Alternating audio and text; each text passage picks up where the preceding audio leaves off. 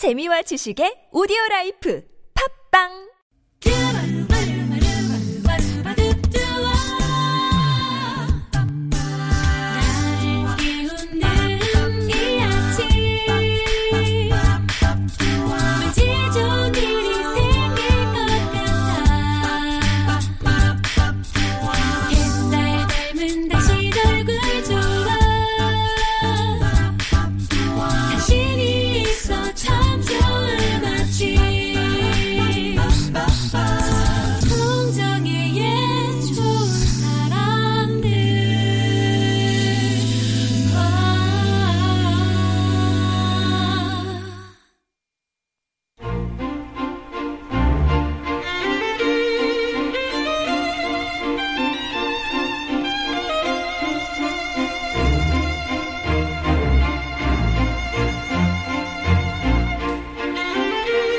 영화나 미술, 소설에 이르기까지 모든 문화와 예술 컨텐츠들은 그 시대를 엿볼 수 있는 거울이라고 할 수 있을 거예요.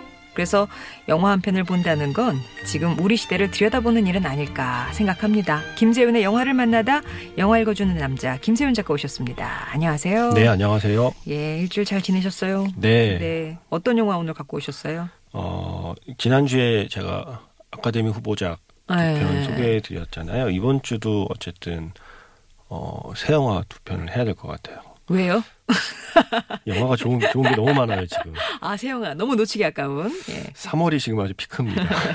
어, 그래서 일단 이번 주도 어, 평소와 다르게 이제 새 영화 두 편을 소개해 드릴 텐데요. 먼저 첫 번째 소개해 드릴 영화는 쓰리 빌보드라는 음. 작품입니다. 화제작. 네, 이게 어 아카데미에서 상을 두 개를 받아서 이미 알고 계시는 분도 계실 거고 광고도 또 꽤 많이 하고 있더라고요. 네. 또 원래는 훨씬 더 길어요. Three Billboards Outside Ebbing Missouri. 음. 그 뭐냐면 미국 미주리주의 에빙이라는 도시 외곽에 있는 three billboard가 이제 광고판이거든요. 네. 길거리 광고판. 아. 왜 이렇게 뭐 국도나 고속도로 운전하다 보면 길가에 네. 커다란 광고판 서 있죠. 네네네네. 그걸 이제 billboard라고 하는데 아. 어, 그 원제를 풀어서 말씀드리면 미주리주 에빙이라는 에빙, 도시 음. 외곽에 있는 세 개의 광고판이라는 제목을 갖고 있는 작품이에요. 아, 네. 근데 이 작품은 한국에서는 이제 쓰리 빌보드로 간단하게 이제 개봉을 하고 있고요. 이 제목 쓰리 빌보드가 된 이유가 뭐냐면 영화의 모든 이, 그 이야기의 시작이 세 개 광고판에서 시작하기 때문이에요.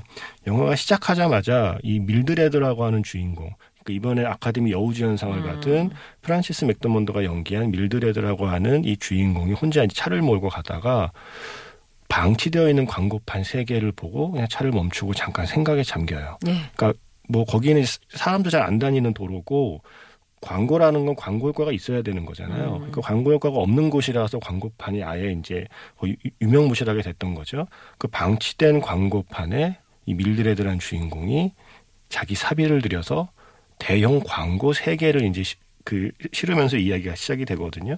근데 거기에 그 실는 광고의 내용이 뭐냐면 첫 번째 광고판에는 내 딸이 죽었다. 음. 예. 실제 이제 영화 속에는 훨씬 더좀 잔인한 표현이 들어가 있습니다. 실제로 그 딸이 살해당했는데 음. 어떻게 살해당했는지를 되게 좀 끔찍한 광경을 묘사하고 있는 내 딸이 이렇게 죽었다. 그러니까 아. 첫 번째 광고판. 글로만 있어요. 네, 그림 글로만. 글만. 약간 네. 그러니까 빨간 배경에 검은 음. 글씨로 내 딸이 이렇게 이렇게 죽었다. 음. 그리고 두 번째 광고판에는 그런데 어떻게 아직까지 범인이 안 잡혔지? 음. 라고 아, 그 크게 쓰고 마지막 세 번째 광고판에는 어떻게 된 겁니까? 월러비 서장. 아, 이제- 지명을 했네 완전히. 예, 네. 그러니까 이제 그 지역의 경찰이 사건 해결을 하- 이제 하지 못한 채 7개월이 흐른 상태거든요. 음. 딸은 죽었고 그것도 잔인하게 이제 살해를 당한 음. 당했는데 7개월 동안 범인을 못 잡는 것을 참지 못한 이 딸의 엄마가. 엄마가 자신의 사비를 들여 경찰에게 도발을 하면서 영화가 시작이 되는 거예요. 예. 당연히 경찰은 그런 광고를 어떻게 할 수 있느냐. 광고를 내려라. 음. 라고 요구를 하고 딸의 엄마는 지금 당신이 와서 나한테 이렇게 광고를 내리라고 하는 걸 보니 내가 낸 광고가 효과가 있구나. 음. 왜냐면 7개월 동안 나를 모른 척 하더니 음. 내가 이렇게 큰 소, 내가 좀 시끄러운 짓을 하니까 이제서야 나한테 좀 관심을 갖는 걸 보니 내 광고가 효과가 있구나. 음. 광고 절대 내릴 생각이 없다. 음. 내 딸을 죽인 범인을 빨리 잡아라. 라고 해서 서로 대치가 시작되는 이야기인데 여기서 이제 이 감독이 세상을 바라보는 재밌는 게 나오는 거죠. 음. 보통 이럴 때는 어, 우리가 일반적인 이야기를 상상하면 딸을 잃은 엄마가 경찰의 지지부진한 수사에 맞서서 뭔가 본인의 힘으로 사건을 해- 해결해 보겠다고 나서는 이야기들을 생각해 보면 네. 대부분 주인공은 무고한 피해자로 이제 선량한 시민으로 설정이 되어 있고 경찰들은 그 약간 무능하거나 음. 무심하거나 무례한 사람들로 이제 보통 캐릭터들이 나오잖아요. 네.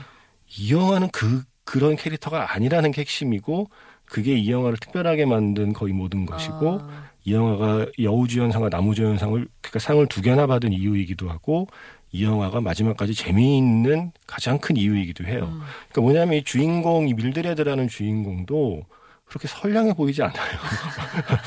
근데 사실 그렇잖아요. 우리가 어떤 사건을 바라볼 때 어떤 특히 피해자를 바라볼 때 우리가 기대하는 피해자의 어떤 이상적인 상이 있죠. 네. 피해자는 무조건 좀 순진하고 무고하고 또 선량해야 된다는 예. 상이 있지만 사실 그거랑은 상관없는 거죠. 사건의 피해자는 그 사람이 어떤 사람이건 상관없이 그 사건의 피해자로 사실 인정을 음. 받아야 되고 그렇게 사람들이 봐줘야 되는데 밀드레드는 성격도 좀 거칠고 막말도 막 하고 음. 그리고 사실은 그, 그 죽은 딸하고도 죽은 딸하고 사이가 막 좋은 엄마도 아니었고요. 음. 그 남들이 보기에는 그렇게 막 딸을 막 살갑게 대하는 엄마도 아니었다는 거죠.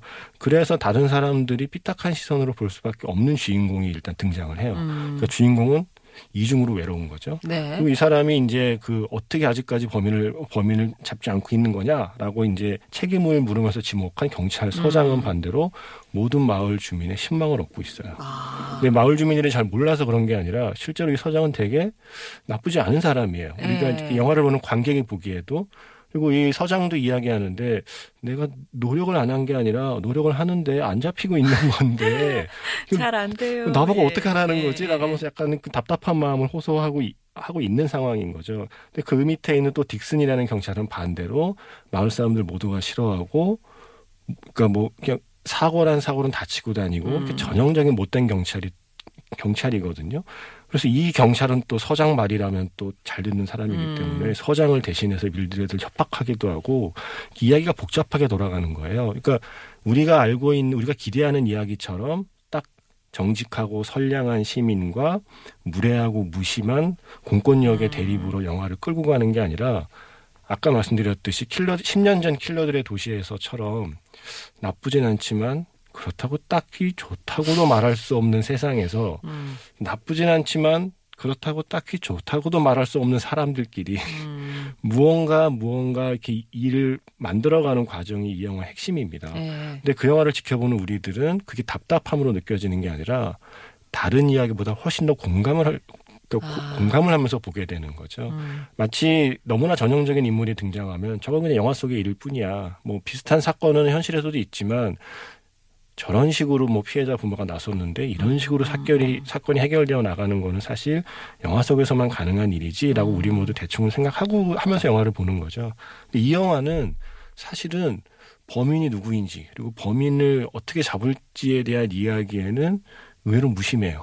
네, 사실은. 그러니까 이거를 약간 스릴러로 생각하고 가시면 안 되고요. 아. 막 긴박한 스릴러, 막 범인이 나타나고, 막 범인이 아, 도망가고, 막 막. 경찰이 총 쏘고, 음. 막뭐 이런 걸 생각하시면 안 되고요. 음. 그러니까 사실은 모두가 모두가 좀 무력해질 수밖에 없는 상황인데 지금 상황은 범인이 누군지를 알 수 없으니까요. 그럼에도 불구하고 무력해지지 않으려고 발버둥 치는 사람들의 이야기고 바로 그런 발버둥의 이야기이기 때문에 음. 영화 보는 관객이 저건 영화 속에서 일어나는 일이지만 내가 느끼기에는 저게 가장 현실에 닮아 있는 것 같아라는 생각을 하면서 보게 되는 거죠. 근데 이렇게 말씀드리면 무겁겠다, 음. 네. 음. 어두 어둡겠다, 예. 우울하겠다, 음. 지루하겠다라고 생각하실지 모르는데 마틴 맥도나 감독의 가장 큰 특징이 이런 이야기를 하면서 웃겨요. 또 웃겨요. 가끔 그런 표현 쓰는데 관객의 멱살을 잡고 끌고 가는 영화라는 표현을 우리가 우리가 가끔 쓰거든요. 예. 관객이 그냥 이렇게 쫄래쫄래쫄래 이렇게 따라가는 영화가 있고 관객 멱살을 잡고 이렇게 끌고 가는 영화가 있는데 이 영화는 그 후자에 가깝습니다. 네. 그렇군요. 자, 아, 오늘 만나본 영화 개봉작으로 쓰리 빌보드 뭐 아주 뭐 압도적인 연기를 펼친 프란시스 맥도먼드 예 그리고 샘 록웰 얘기도 많이 나오더라고요. 예, 두 사람의 또 연기를 볼 수 있는 영화 쓰리 빌보드 만나봤습니다. 자, 그러면 쓰리 빌보드 예고편에 삽입됐던 곡 들어볼게요. Four Tops의 Walk Away Renée 듣겠습니다.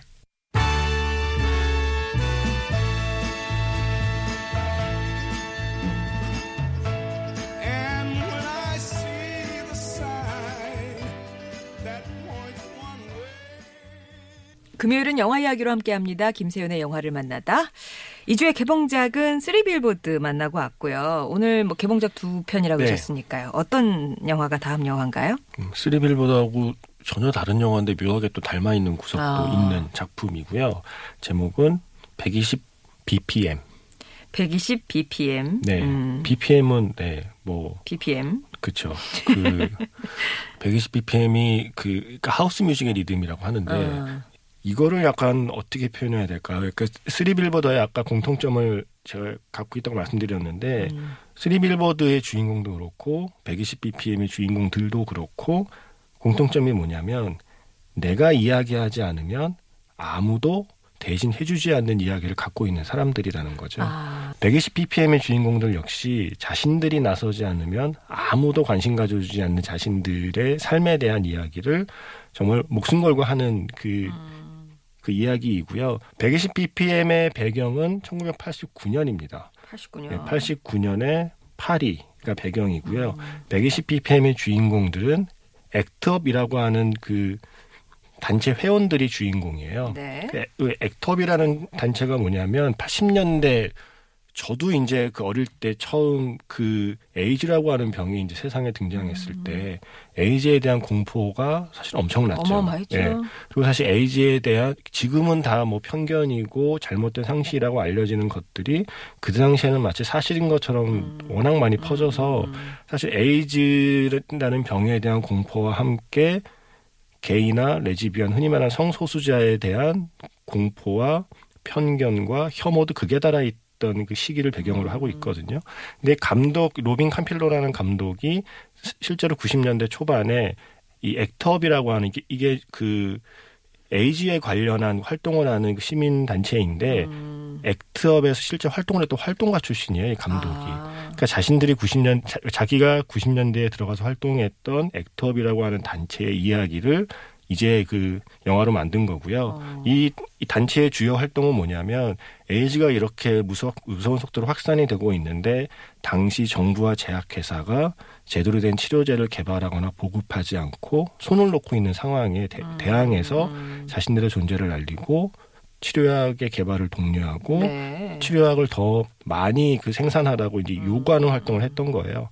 근데 그들이 제약회사나 정부가 어, 치료약을 그렇게 많이 뭐 생산하지 않고 치료에 소극적이었던 이유를 그들은 뭐라고 생각하냐면 주로 주로 이제 그 에이즈가 초창기에 확산될 때 확산되는 경로가 성소수자들 사이에서 먼저 확산, 그러니까 좀 많이 확산이 된 그 추세를 보였고 특히 그게 이제 혈액 감염이 많잖아요. 그러니까 주사 바늘을 돌려 쓰는 약물 중독자들, 음, 뭐 이, 이 그런 흔히 말하는 사회에서 소- 흔히 말하는 그 소외된 사람들이라고 하는 사람들에서 병이 퍼지기 시작하니까 굳이 열심히 나서서 치료하지 아- 않았다는 걸 지적하는 거죠. 네. 그래서 그들이 활동을 시작하면서 그러니까 다양한 방식의 다양한 방식의 활동을 해나갔던 그, 그 시기에 대한 이야기예요. 가령 뭐 제약회사에 가서 가짜 피를 그 회사 벽면에 뿌리면서 시위를 한다던가 아, 다양한 형태로 뭐 연자 시위부터 시작해서 온갖 가지 음, 정말 창의적이고 다양한 음. 때로는 무모해 보이고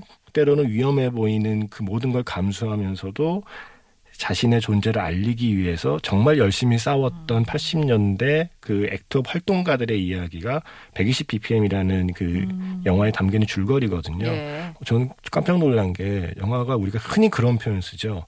식상해서 저는 좀 잘 안 쓰려고 하지만 때로는 그 식상한 표현 외에는 다른 표현이 생각 안 날 때가 있잖아요. 감각적이다. 우리가 보통 이게 어떤 영화를 표현할 네. 때뭐 감각적인 영상, 뭐 예. 스타일리시한 뭐 화면 뭐 이런 표현들은 식상하지만 많이 쓰는데 저도 때로는 어쩔 수 없이 그 표현을 쓰게 되는 순간들이 와요. 근데 이 영화가 딱 감각적인 영화. 120 BPM은 사실 뭐 아까 앞에 말씀드린 내용만 보면 에이즈로 죽어가는 친구들 그리고 에이즈로 죽어가는 자기 자신을 위해서 사실 절박하게 싸움을 하는 활동가들의 이야기이기 때문에 이야기 자체가 당연히 가볍거나 경쾌할 수가 없는 없죠. 소재인데도 영화는 정말 끝내주게 멋있게 찍었어요. 아, 그리고 그것이 사실은 그 감독이 감독이 그 이야기하는 바는 실제로 그 당시에 싸웠던 활동가들의 삶의 태도가 그랬다는 거죠. 아. 그러니까 그 당시에 그렇게 힘들게 싸우면서도 그들의 어떤 태도는 life는 댄스야. 그래서 120 bpm. 네, 그러니까 120 bpm이 그 심장 박동을 빗대기도 하고 그때 심- 실제로 이제 그 성소수자 커뮤니티에서 가장 많이 듣고 즐겼던 음악이 house music인데 아. 그 house music의 리듬 이 120 예, bpm. 120 bpm이라고 하고요. 그래서 그거를 이제 상기시키는 제목을 가져온 거고요. 음. 그래서 이들은 그 이게 어떤 에이즈로 죽어가는 사람들의 이야기라기보다는 에이즈로 죽어가는 걸 방치하는 사회에 맞서서 음. 어떻게든 살아내겠다고 마음먹은 사람들의 이야기거든요. 그래서 음. 살아내려고 노력하는 사람들의 그 모든 모습이 정말 활기차고 음. 다시 한번 쓰는 상투적인 표현이지만 감각적인 영상으로 표현되어 있어서 네. 제가 수많은 영화를 봤지만 영화 속의 클럽 장면만 만약에 떼어놓고 보면 이 영화가 최고인 것 같아요. 아. 네, 그래서 이건 정말 그 제목에 충실한 영화를 보고 있는 내내 관객의 마음도 120 bpm으로 심장이 뛰게 만드는 네. 그러한 그 시각과 청각의 도구를 활용해서 아. 우리에게 89년 그들이 왜 그렇게 절박하게 왜 그렇게 열심히 싸우는가에 대한 이야기를 이제 데려가는 거죠. 그렇군요. 자, 오늘 영화를 만나다 쓰리 빌보드와 120 bpm 만나고 왔습니다. 김세윤 작가였습니다. 고맙습니다. 네, 고맙습니다.